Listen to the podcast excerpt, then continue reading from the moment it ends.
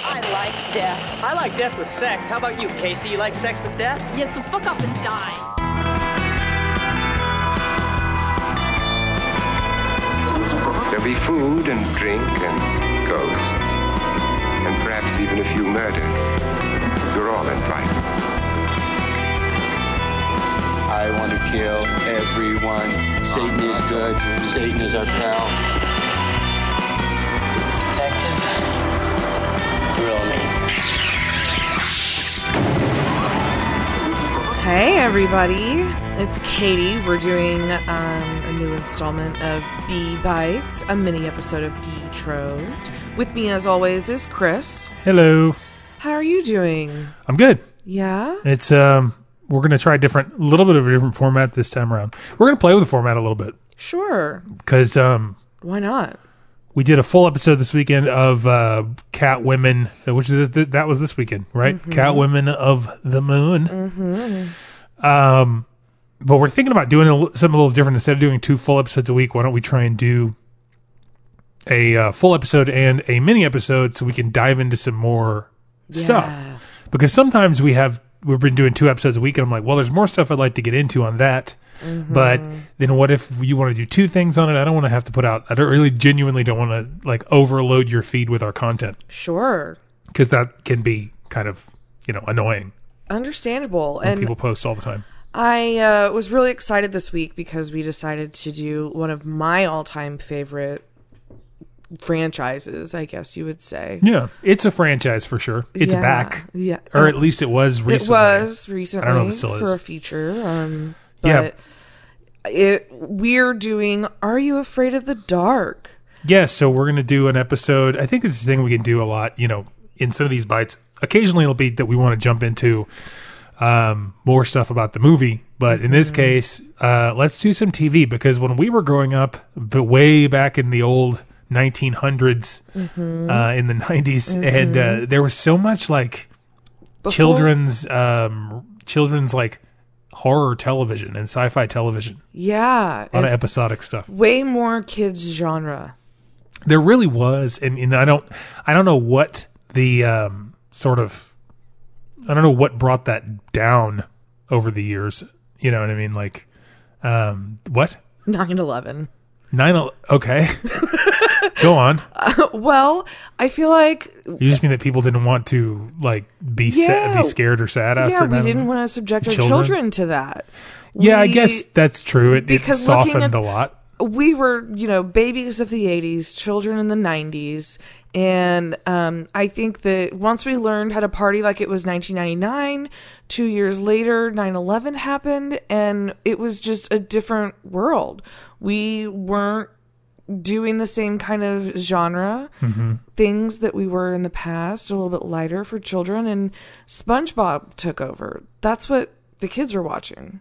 I, Like we I wanted- follow you. Everybody, everybody was into lighter, lighthearted I content. see what you're saying. we went very bubblegum. no i see what you're saying And it was really just in the last, you know, five seven years we started having vampires and monsters with our kids Just, content um, like again. 10, 10 plus years i mean it's been a minute i think the first uh, twilight movie came out what well over 10 years ago Oh, but that's teeny. I'm not. I'm talking. Nickelodeon is like twelve and under. Yeah, for sure. For Well, I think- example, this is rated for seven U. yeah but i think the point of the whole thing is just that like we don't get a lot of this episodic horror tv anymore Exactly. um, and this was 1993 the show started in 1992 it's a canadian production everyone knows uh, that are you afraid of the dark is a canadian production in fact it's got some of like some of y- your favorite Canadian actors have been on this show, and they pop up in episodes all the time. Uh, even like at one point, Alicia Cuthbert was part of the uh, Midnight Society. She was one of those kids. Uh, Gosling's on at least one of these episodes. Yep. He might be on more than one. Um, but yeah, you you end up with a lot of Canadian actors who who s- got their starts on this show. Um, but this episode in particular, we're going to do today is season two, episode two, The Tale of the Midnight Madness. It originally aired June 26th, 1993. Uh, and it's a production between YTV, which is Canada's sort of Nickelodeon um, amalgamation. It's it's their Viacom sort of Okay. programming. Uh, it was a between Nickelodeon and YTV, and the show was, I believe, produced by YTV and can, in Canada and um, optioned in America for you know sure. to to, to go through uh, Nickelodeon. And if I'm not mistaken, it was um an originally aired in a Canada thing until maybe this season when they started airing it in uh, Nickelodeon like at the same time. Mm-hmm. Um, because I think we got some of them out of order, if I'm not mistaken. I want to think that we did. I think that when they originally aired, some of them aired out of order. I think mostly in the first season. But it's it's also why it's sort of confusing when you look at the because this is on you can find it. I'll say that. You can find it just about anywhere. But the I think legal versions would be on Amazon. They have uh, a bunch of it. Uh, and what's weird is the vol they're they're listed in volumes. Nickelodeon did that with a lot of their content and I don't like it I noticed, and I'm a little confused by it. it's because when they started releasing television like that, it was the DVD era, like heavy and DVD era, and they didn't do they didn't release everything in um, full seasons. It was these like volumes of things um, because I, I remember uh, when these first started coming out, they really didn't really they released some DVDs, but they were like it, it was I think it was because of the, the amount of data you could put on a DVD. Most likely, they didn't want Sure. to release a box set. And I can imagine that you want to get your money's worth when you're when you're distributing via DVD, and it probably held more than a typical. You're season. totally right. And you know what? I just remembered something else. They were doing VHS before this, Mm-hmm. um, because I remember having, and I still have s- uh, around somewhere orange VHS tapes. Oh yeah, we do. and um, that was when Nickelodeon started doing volumes of things like Rugrats and their Nicktoons, where there wasn't they they didn't have enough space clearly to put a whole season out because uh, VHS is is time based more Mm-hmm. Yes. than data based, and so um, And they with a really runtime of 25 minutes, you, you only have you a finite. couldn't fit that many episodes Yeah. on there because most VHSs in the highest quality are doing like 60 minutes. Mm-hmm. Um, so, so that's why we have all these kind of key, weird volume situations because this is actually on like volume one on uh, Amazon, Sure. which I bought a long time ago to watch on Amazon, like like years ago. Um, but some of them are included in these Nickelodeon sort of streaming channels that are on Amazon. Some of them you can purchase, but honestly, they're on YouTube illegally. If you need to go find them, if you They're want to watch, around. if you want to watch along, there are ways to find them. But uh, this episode um, is is one of those that was seminal for me as a kid because I remember this vividly. Same. This one, as soon as this one starts, I recognize the theater, and I, um, this one brings up some nostalgia for me. Well, and it has some recurring things in it. This is a Dr. Vink episode, and Dr. Vink is a recurring Yes. character, not in the world of like the Midnight Society, but definitely in the world of the horror stories. Yes. So this one, I've got a quick synopsis from the um, the official synopsis. Doctor Vink helps a struggling movie theater gain more patrons with a copy of the classic vampire film Nosferatu, which is not really that, but you know, Mm-hmm. whatever. But when Doctor Vink gets cheated out of his money in saving the theater, he curses the famous movie monster to step out of the movie and haunt the theater, and it's up to the two teenaged ushers to break the curse. But truthfully, that's not really what happens because he's not cheated out of his money. He doesn't really care about money in this. But I guess we'll get into it. Yeah. We will. That's the official synopsis. well, that's it. We don't have to talk about it anymore. Well, real quick, Doctor Vink uh, was played by an actor named Aaron Tr- uh, Aaron Tager. Yeah, and if you were a child of the 90s, you may recognize him as the old shop villain in everything. He kind of he he, he was that guy. He he passed away last year at 84 um, from in Toronto. He was originally born in Brooklyn, uh, New York, where the other character in this is clearly from. Clearly, Uh, he he was actually he was originally an actor, classically trained actor. Uh, he did a lot of stage stuff, which you can see immediately. Oh, yeah. Um, but then he went on to be like an artist and sculptor and poet for many many years, and didn't start acting again until much later in life. In fact, uh, "Are You Afraid of the Dark" is one of his first television like like acting credits that wasn't Sure. theater. Um, he just genuinely took most of his life to go do art, and his you can still see some of his artwork if you find his website, which is now kind of a memorial because he passed away. I mean, literally a year ago. But some of his visual stuff, visual media, is beautiful. Really, really great artist. Um, I'll have to look that up. Yeah, but man, he- can he strike a pose? I know it's kind of all he does. It's a lot of voguing.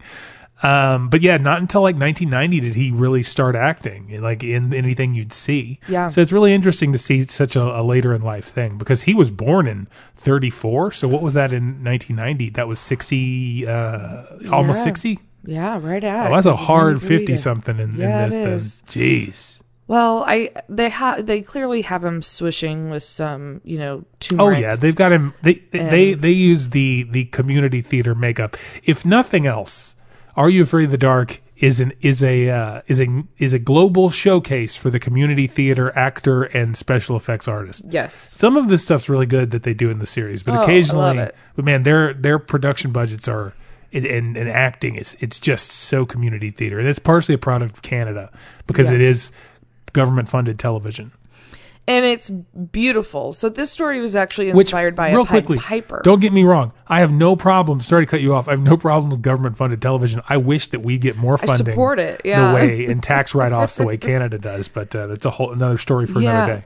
um, this was a this is a Pied Piper type story. Yeah. Um, and one of the things that I learned in in looking this up was I had no idea that Nosferatu was an anagram. you know, I didn't know that either. Um, because the character's not named Nosferatu. No, In in Nosferatu, it's Count Olaf or Orlov. yes. Um, but Nosferatu is an anagram for fear us not. That I never came across that in the years that I've been alive and into scary things. Neither have I, and that kind of broke my brain. um, but it, it was, you know, it was just enough that I had to note because I was like, okay, is this one of those things that were Sure. just late, like happy accident? And this is such a funny like like amalgamation of Nosferatu. That's like the fourth time I've said amalgamation. It is. Um, like a it's, it is a mashup kind of of vampire is. Nosferatu things. Yeah, it is. And um, I want to talk a little bit about Christopher Heyerdahl, who plays Nosferatu in this rendition, um, because this is his first role as a vampire, and you would recognize him from many things. So 15 years later, he plays a vampire again in the Twilight Saga. So he. What a turn. I know. So he has been in um, Arrow. He was in Supernatural, True Blood, Gotham. He was in Blade. He was in True Trinity. Blood and Blade. So he's been a lot of vampires. Yes. He genuinely he gets parts for his face. He is a great character actor um and he is just one of those people who is undeniably recognizable. Well, a- and and his Nosferatu is so recognizable to me to the point of where it's really funny. There's a couple of there's a couple of different excuse me. Um, I feel like Nosferatu's of different generations, and and it's weird because like growing up, this was the Nosferatu vampire that was in my head Yes. from the time that I was. Uh, oh my God! You just showed me a picture of the guy that played Nosferatu. That's uh, that's one of the that's one of the demons from Supernatural. Yes. That's, what I the said. torturer. What's his name? yes. He uh, The one who tortures teaches who taught tortured Dean in hell. Correct. Spoiler alert. um I can't say his name off the top of my That's head, so weird. but I thought you would It makes appreciate perfect that. sense. I had no idea. That guy is in everything. But I will say I didn't recognize what? him because of this makeup. you know what though? Canadian actor. I'm assuming. Mm-hmm. I'm assuming. I believe so. because this is all because Supernatural's also shot in Canada, so you get a lot Mm-hmm. of local hire. Um, He is. He's from British Columbia. there you go. It's all Vancouver. And he is six foot four. Yeah, he's a tall guy. Um, but this was one of his, you know, earlier roles. Sure. Um, in this makeup, of course, he's not recognizable, but he definitely is an icon to me because this is how I envision your Nosferatu style. Yeah, and it's Vampire. it- the the other one I, I'd have to say probably uh, like the next generation above us knows the actual Nosferatu probably more because it's a meme. Yeah. it's uh, from SpongeBob. Yeah. like the the walking around in the dark and the Nosferatu. Yeah, that's that's just actual Nosferatu. Mm-hmm. But growing up on Nickelodeon, they played clips from this episode constantly. All the time. Like this Nosferatu was one of those um the striking images that they would use, you know, that you'd remember from Are You Afraid of the Dark and they would use in their ad campaigns Mm-hmm. and stuff all the time for years. So this one stuck with me a lot. Um In fact, this is a, a major source, and we'll get into it. The- the- So this is a major source of kinder trauma for me. So like I I have a lot of kinder trauma that I can I can think back on and like go, okay, so that's that thing that clearly shaped this or scared me. This particular episode is one of those that stuck in my brain. And there's a few things from Are You Afraid of the Dark? I'm trying to figure out what the other episodes are. Um, sorry guys, our dogs are out for this episode. Uh, what the other episodes are for for that because there's specific images that that really stick out in my head, and one of them is from this episode. Yeah. But um, let's jump into this and, and break it down a little bit like regular episode style. It shouldn't take us very long because it is so absolutely short. yeah, they're pretty short. They're, what I really love is every time a Are You Afraid of the Dark episode starts, I just like wiggle and like settle down in front Seriously. of the TV because that heartbeat starts going, and Yeah. the theme song and the swings start creaking. And it's that series of shots that is their cold open, and the whole I love it so intro much. to this this show as soon as the f- beginning starts i have this little voice inside my head that's like oh i'm out and i just have this like full on i'm ready to bail Like Mm-hmm. 'cause like because it used to scare the shit out of me just seeing just seeing the intro hearing that like Uh-huh. also i spent a long time trying to figure out how they did the lighting the match thing as a kid Sure. because i just wanted to like be able to do that Yeah. uh, but uh, yeah, so it goes right into that into into the Midnight Society, and um, it gets real Canadian real quick. So we open on POV of two uh, of someone approaching our two campers at the fire. Yep. Um, and it's Fright Night at the Majestic Theater. We're really excited because this is how we always start a uh, Are You I- Afraid of the Dark episode. Oh, just around the campfire. Yep. Yeah. Uh, uh, All our groups come to the campfire and um, they're just, you know, they're they're a bunch of kids. and this is a uh, one of these. it- well, you, you get the main guy that I, fr- I my brain is is broken. I forget his name, but he's in like every episode of Are You Afraid of the Dark? Mm-hmm. Yep. The guy with the glasses. Um, for a while, and then I think at one point he is no longer in it, and then something to do with his brother. I don't remember. Um, but I do remember that one of the actors is um. She played uh, Cher in the TV version of uh, Clueless, Yeah. and was in tons of stuff because she looks like Alicia Silverstone Yes. but this was a remarkably fast cold open or open for them. Oh yeah, they jump right in on this one. Sometimes there is like a lot of story, Yeah. because there is sort of this overarching story occasionally that comes in and out of Mm-hmm. uh, the Midnight Society. But this one was like, let's get right into it. So what's interesting that you note is that this is one of the l- this is actually the last episode that our Midnight Society members cut into the middle of the story. Yeah, they occasionally they would break in with a voiceover, but this was the From- Mm-hmm. last time. And from here on out, they would do an occasional voiceover of the narrator, but this is the last time that mid story we get to catch up. which with is Midnight Society, which is quick because this series went on for like I think seven seasons. This is like the beginning of season 2 But Mm-hmm. the truth is, like the show is not about like sometimes you remember the Midnight Society, you remember that sure because it's the wraparound. But the show is about the the the story exactly. more than anything. So submitted for the approval of the Midnight Society this time is the Tale of the Midnight Madness. Yep, and um, we go right back into Canadian stuff. You know, there, one of the things about the the about that when he starts to tell the story, um, you know, they cut to these little um, cutaways of each person, and they're always like they're always like looking at each other and and like going, "Oh, ooh, Mm-hmm. spooky. But occasionally they cut to people like they they uh, they'll cut to them looking at like looking at the person and then looking away like contemplatively and like looking at the fire or something like that. I was like, I wonder what chords it's striking. The, Right. the story that they're telling, like, like I, I was reading on their faces this time. I'm like, man, what is there like a weird abuse subplot that you're dealing with at home, or like you have bad grades?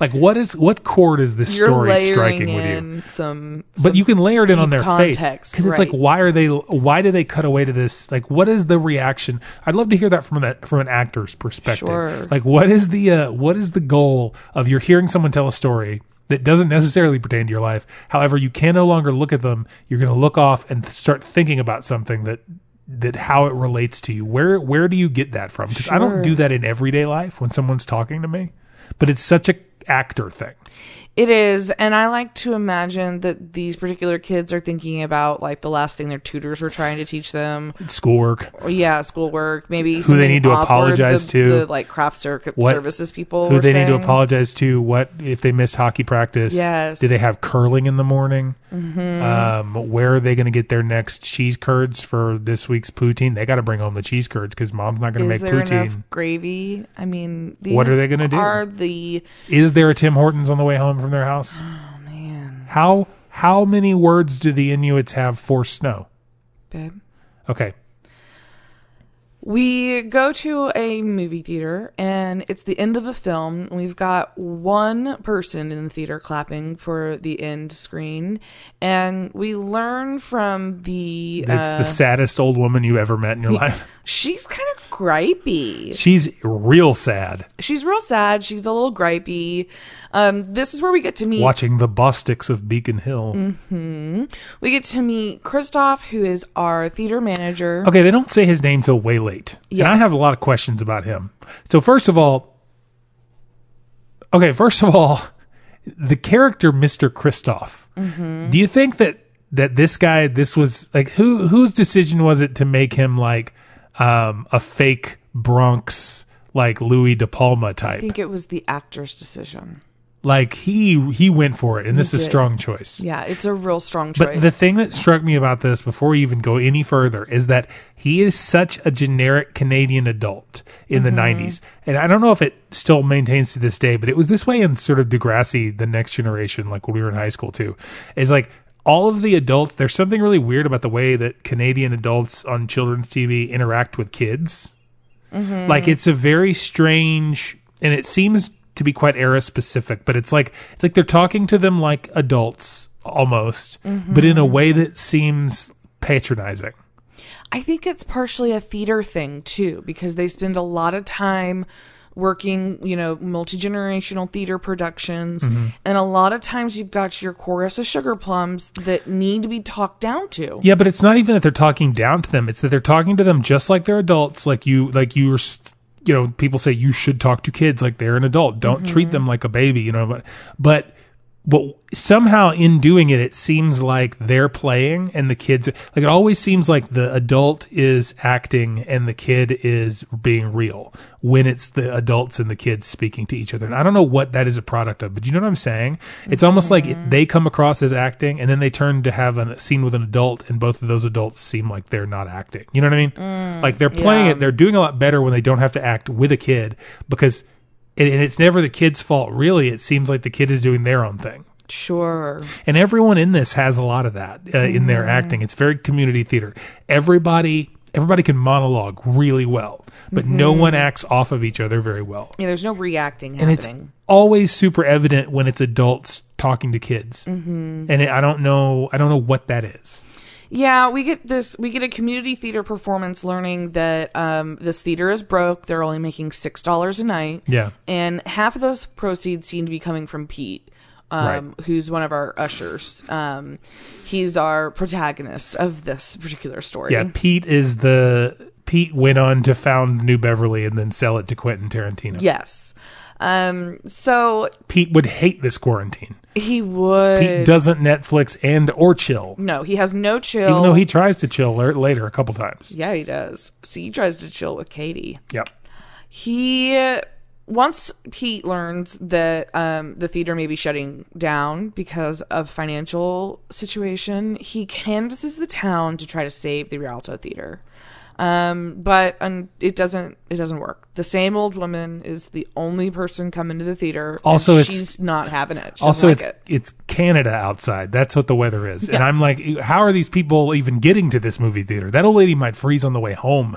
I know. It's like a blizzard. Not pictured was her snowshoes outside. Yeah, huge Mm. snowshoes. Massive. Because everyone knows that in Canada they walk down streets with. snow- I know you went to high school in a frigid northern environment, I mean, but I mean, yeah. Did you snowshoe a lot? Hell no. I lived less than a block away from my high school and I drove because I was not going to walk in the snow. That's how into it I was. Wow. I think there's an intruder in the uh, in the fortress. Maybe it's a birdie. probably. So once our empty theater um Now a shadowy figure approaches, and while Pete and Katie are talking about what they can do to save the theater, there's a big bang and rattle at the door. And it's Doctor Motherfucking Vink. Dr. Vink in the house. And he, he creeped me out throughout my childhood. Oh, Dr. Vink haunts me to this day. But he yeah, he I never can understand his motivation as a as his character arc throughout these things because he's the same character, Mm-hmm. but they I never understand his motivation. He's kind of just like this mad scientist, agent of chaos kind of character. yeah, I think that he's a little bit of a um and they don't give him a lot of why. no, they don't give him a lot of why, but I think that he has a little bit of a mischievous um um bah, I'm blanking He's on like the name. Joker. He's an agent of chaos. His goal is not to really Why can't accomplish I say anything Thor's other than brother's name? Loki. That's Thank what I'm you. talking about. He is a he is an agent of chaos. Yes. He just wants to create chaos. But his superpower is magic, and I love it. yeah, that's true. So Dr. Vink is here to save the theater. He uh, excitedly reveals that he found the flyer, and That smell. n- No modern theater has that smell. It's stale popcorn. First of all, I call bullshit because every theater smells like that, modern or not. does not matter. It always smells like stale popcorn. Um, so he is a filmmaker. We learn that he used to be at Quote least- filmmaker. sure. It doesn't. I mean, I think Dr. Vink probably shoots some documentaries Oh, that that uh, that aren't legal to watch even on the internet. yeah. Like hundred percent, they're all snuff films, right? Oh, absolutely. Um, so he used to be, but he magically reveals this uh, can of film, and in this story, the vampire wins. He's very excited. Um, he's going to help them make money, and once they become successful, he only has one stipulation in making this deal. He wants one night a week where he can show whatever he wants at this theater. And Mr. Kristoff agrees, and I'm waiting for him to say, "Forget about it." I mean, it is like like like the fact that they don't cut to him eating spaghetti and garlic bread at some point in this is like we get it. Yeah. Yeah. So he agrees to make the deal. The can falls off the stage and Pete catches it. And in that moment, Dr. Vink disappears. Disappears. He also says, "I don't want your popcorn money," and that made me laugh really hard. Yeah. Um, so the manager just says uh, to throw it out, and Pete decides to stash it in the projection booth. 'cause Forget about it. Kids got foresight. Yeah, Um, things still weren't going well. Nope. It's been um, another Saturday night a few weeks later, and s- Christoph receives notice that we see him in the in the the thing sitting there, and it, I thought that something was great in his little office. There's first of all, there's a This Island Earth poster in the background. The other poster is It Came from Outer Space. Mm-hmm. I ha- I've seen This Island Earth a thousand times because uh, MST3K the movie is This Island Earth. And, uh, and that was pretty awesome to catch. But the other thing was, did you notice the huge ashtray on his desk, and the fact that he starts taking swigs out of a flask? This is '90s kids TV. Uh huh. I love it. I mean, Uh-huh. It's he's so no great. smoke smoking clearly No. but the drinking the drinking because of your problems is such a like woof we're really doing that huh I- it's real so uh things have not changed we've got two weeks notice before the owners are going to close the theater and and that was weird too because they sent a letter the owners sent a letter we had phones in 1993 yeah but this is canada also here's my other question this is a more of an overarching like doesn't have anything to portray into the story why is this guy the manager of an old-timey movie theater you know Like, why is it this particular guy? Like, he genuinely is doing a Louis De Palma from Taxi. yeah i feel which like is a reference no one's going to get. Google it. this Danny DeVito. guy this character was clearly like the son of a friend he's like the son of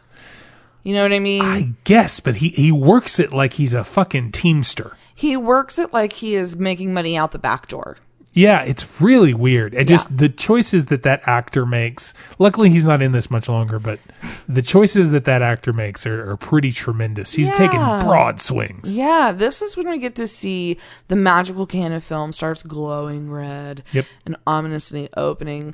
Um, the projector bursts open and the film that's playing burns up. Burst into flames, man. This is the evil, the evil film, and I, I love myself a, an evil uh, can of film, a, a possessed can of film. Who doesn't? I, I've I have like three different short films that have all entailed that that never got finished because I was like, what can I do with this haunted videotape, haunted whatever? I'm like, Uh-huh. well, everyone else has done everything. Um, so I don't know what to do. But this really made me understand that sometimes it doesn't matter. It really doesn't Because it's like, matter. why is this lighting up? It magically Who gives a happens. shit? Like, it just happens and you just kind of deal with it. this is proof to the um 22 minutes. the magic of what our minds will do just to connect the dots to keep going. Oh, and the length of this. They they actually did a really good job of um Hitting all the beats. they hit all the beats cuz they they're able to like leave some stuff out which we're complaining about. But man, for I mean it, it for for all they really had to tell this story is probably about 18 minutes Mm-hmm. Yeah. of the whole sh- s- runtime. easy.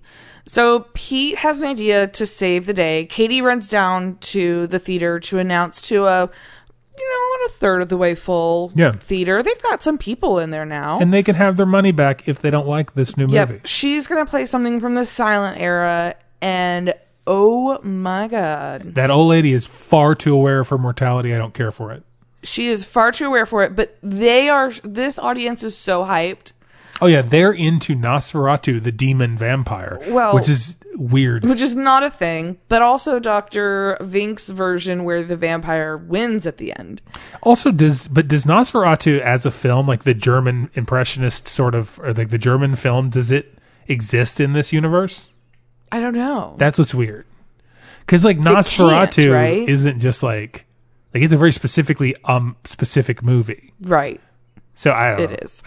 Um, Pete and Katie are just excited as all get out. We've And got a then hit. They, and then they Mm-hmm. go, hug. yeah, which is and then he adorable. says, "Let's hug again." yeah. And then they hug for a second. She's like, "Wait," and he's like, "Oh, I'm sorry." that was really funny.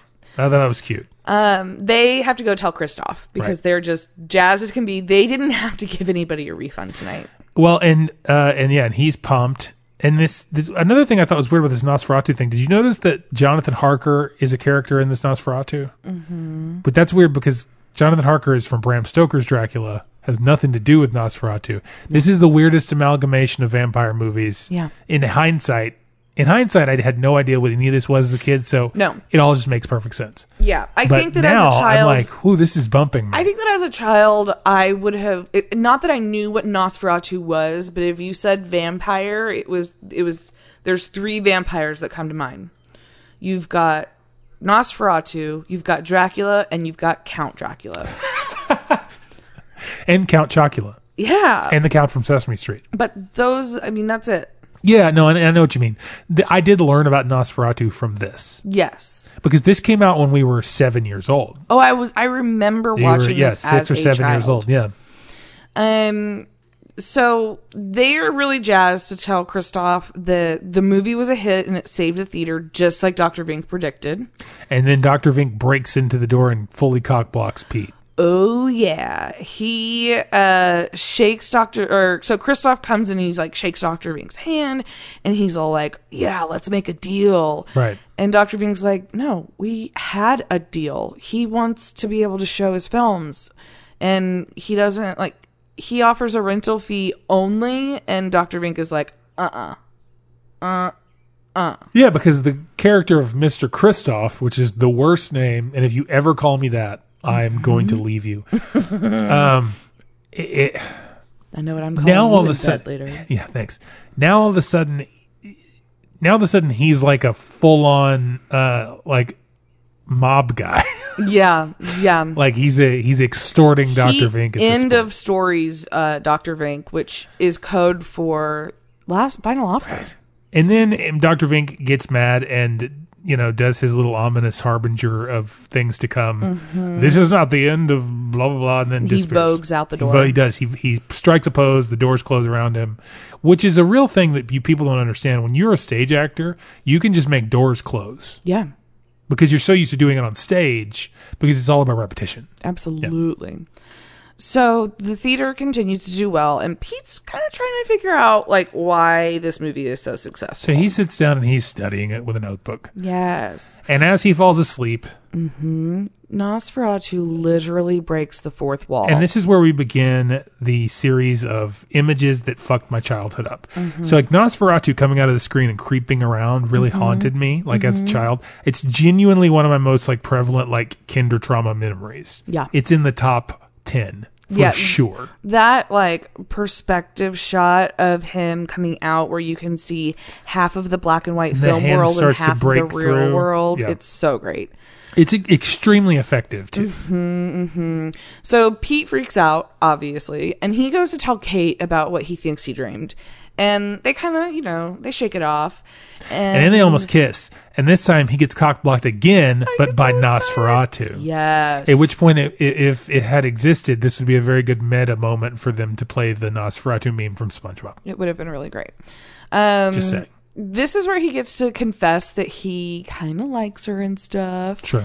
And then uh, they start the chase. So they, That shot of the fingers curling around the door is the one that haunted my nightmares. That- like the the him in the shadow is a great homage to Nosferatu, Yes. which is very scary and that but freaks that me out. curled, gnarled hand. but that particular, and they do the same thing in Nosferatu, but that shot from Nickelodeon of the gnarled hand curling around, the fingers curling around the door, it to this day is a problematic three in the morning pops into my head sort of image that I wish would go away. this is he his Nosferatu is an image that my subconscious conjures at the most inopportune times, And it's- just to fuck with me. And it's so fascinating how um, it doesn't scare me anymore. Watching this is not scary. No. At all. However, there is a little part of me that can still conjure up the fear of it through the lens of being a child. That is so interesting oh, it just triggers that because Mm-hmm. like it, it's not making me scared. It's just telling me, it's giving me a, a memory to go like, you were f- afraid of this shit once. Mm-hmm.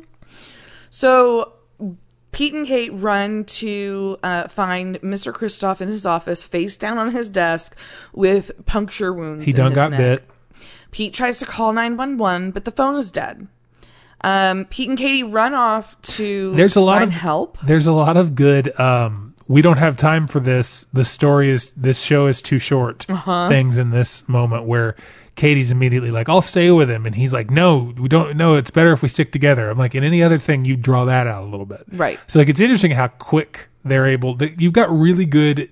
Uh, you got really good kids TV writers. Yes. Uh, going on here. Absolutely. But these kids, he, Pete's seen enough TV to know they can't split up. yeah, He's he- a movie buff. Yes, So they run off, and we get to see this great chase scene of Nosferatu's shadow lurking and leering at them. and it's veiny, veiny penis head. Oh my god, it's so vascular. so veiny, right? yeah, The most vascular head I've ever seen. such a vascular skull cap. Um, he Nosferatu is uh trying to beat at these locked doors. The kids run from one room to another. It doesn't matter where they run because Nosferatu can just magically open any door. It doesn't matter. and is they always a scary Try to villain. convince each other that like this isn't real. This can't be real. Movies aren't real. But that guy looked pretty real to me. Yeah, and then Pete's got a plan Mm-hmm. and he because of the because of the time constraints makes us a lot of assumptions Oh, to yeah. formulate this plan really quickly and execute it to perfection. But uh, you got to let that go cuz it's a kids TV show and there's like 4 minutes left. Absolutely. So he has Katie throw the last reel of the film up on the projector, and he runs down to confront Nosferatu. Yep, and right as Nosferatu's about to get Katie, he flips the switch. She flips the switch, and the movie starts running. So Mm-hmm. Yes. Nosferatu immediately somehow knows what's up, but that's Oh, okay. yeah. We'll let that go because there's only 22 minutes, and he goes down to go get Pete. Yeah. So as Pete approaches the screen, he enters into the movie world. Um, and there's this room. So we're, it appears like we're in a castle or a tower. And there's a body on the floor and a coffin in the middle of the room. So Pete starts dragging the coffin around. It's the and- Jonathan Harker scene. It's the, end, Right. the it's the end of the movie from earlier. Yes. He's got to get him into the light. Yes. So um, Nosferatu poofs himself into the film, quite literally. Yep. He looks like he's trying to like poot one out and he just like onto Oh, no. the screen. Did you just hear Miles? Yeah, I did. I don't know if they did. We'll see. yeah, our um our uh We've got a soon to be 10 month old puppy who likes to to groan. yeah, and he's a retriever husky mix, so he's very vocal. Very vocal. So sorry. So, um, Katie wants to cut the film, but Pete knows he'll be trapped.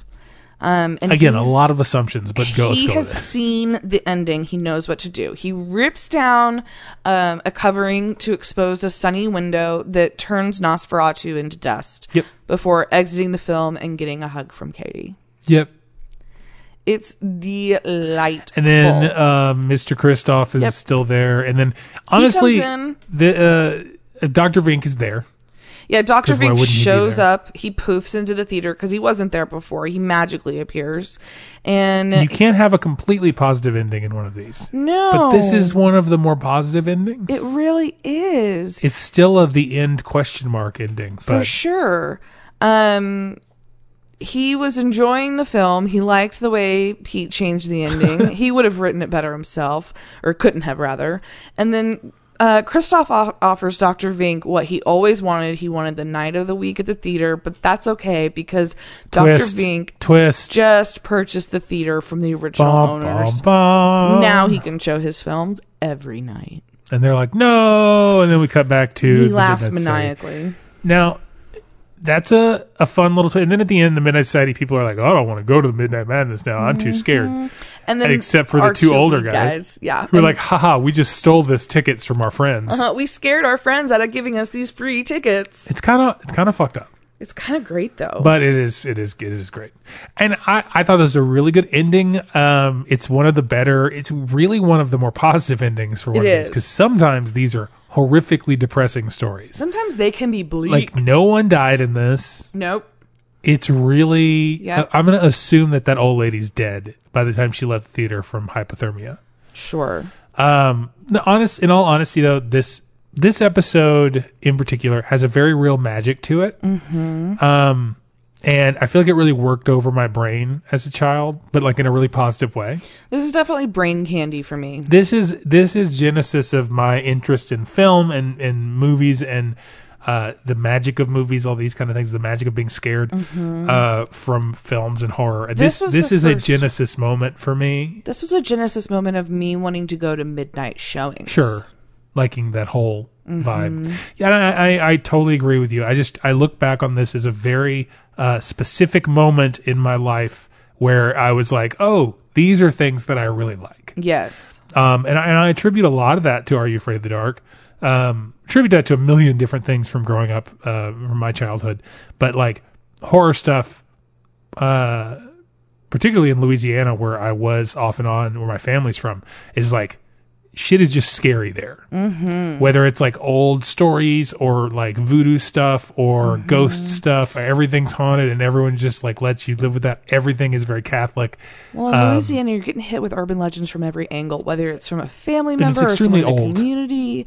Everything there is old. There's a lot Yes. of dilapidated like sheds and barns. It's and essentially the oldest parts of America. a lot of really thick wooded Yeah. areas, which are always terrifying. Animals that you don't know what make that noise. Yeah, there's all kind of horrifying. It's uh, uh, Louisiana in many ways is the Australia uh, Australian outback of uh, of the United States. Right. Uh, but anyway, it it that's all part of the things that make me um, made me get into this all of these sort of genre movies and stuff like that and, and, and ghost stuff and scary things even sci-fi and all that weird stuff that comes along with it um, so it's really cool to revisit this It but Uh, was. and, and let it stir up some some things but i think i think one thing um one thing's for sure that we're gonna definitely come back to are you afraid of the dark Well, I love it so much, and it never ceases to amaze me how much the um, titles, the end credit song, amps me up. Yo, okay, that's what I was just about to get into.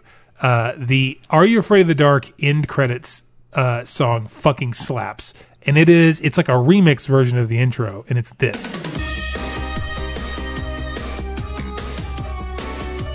Yes.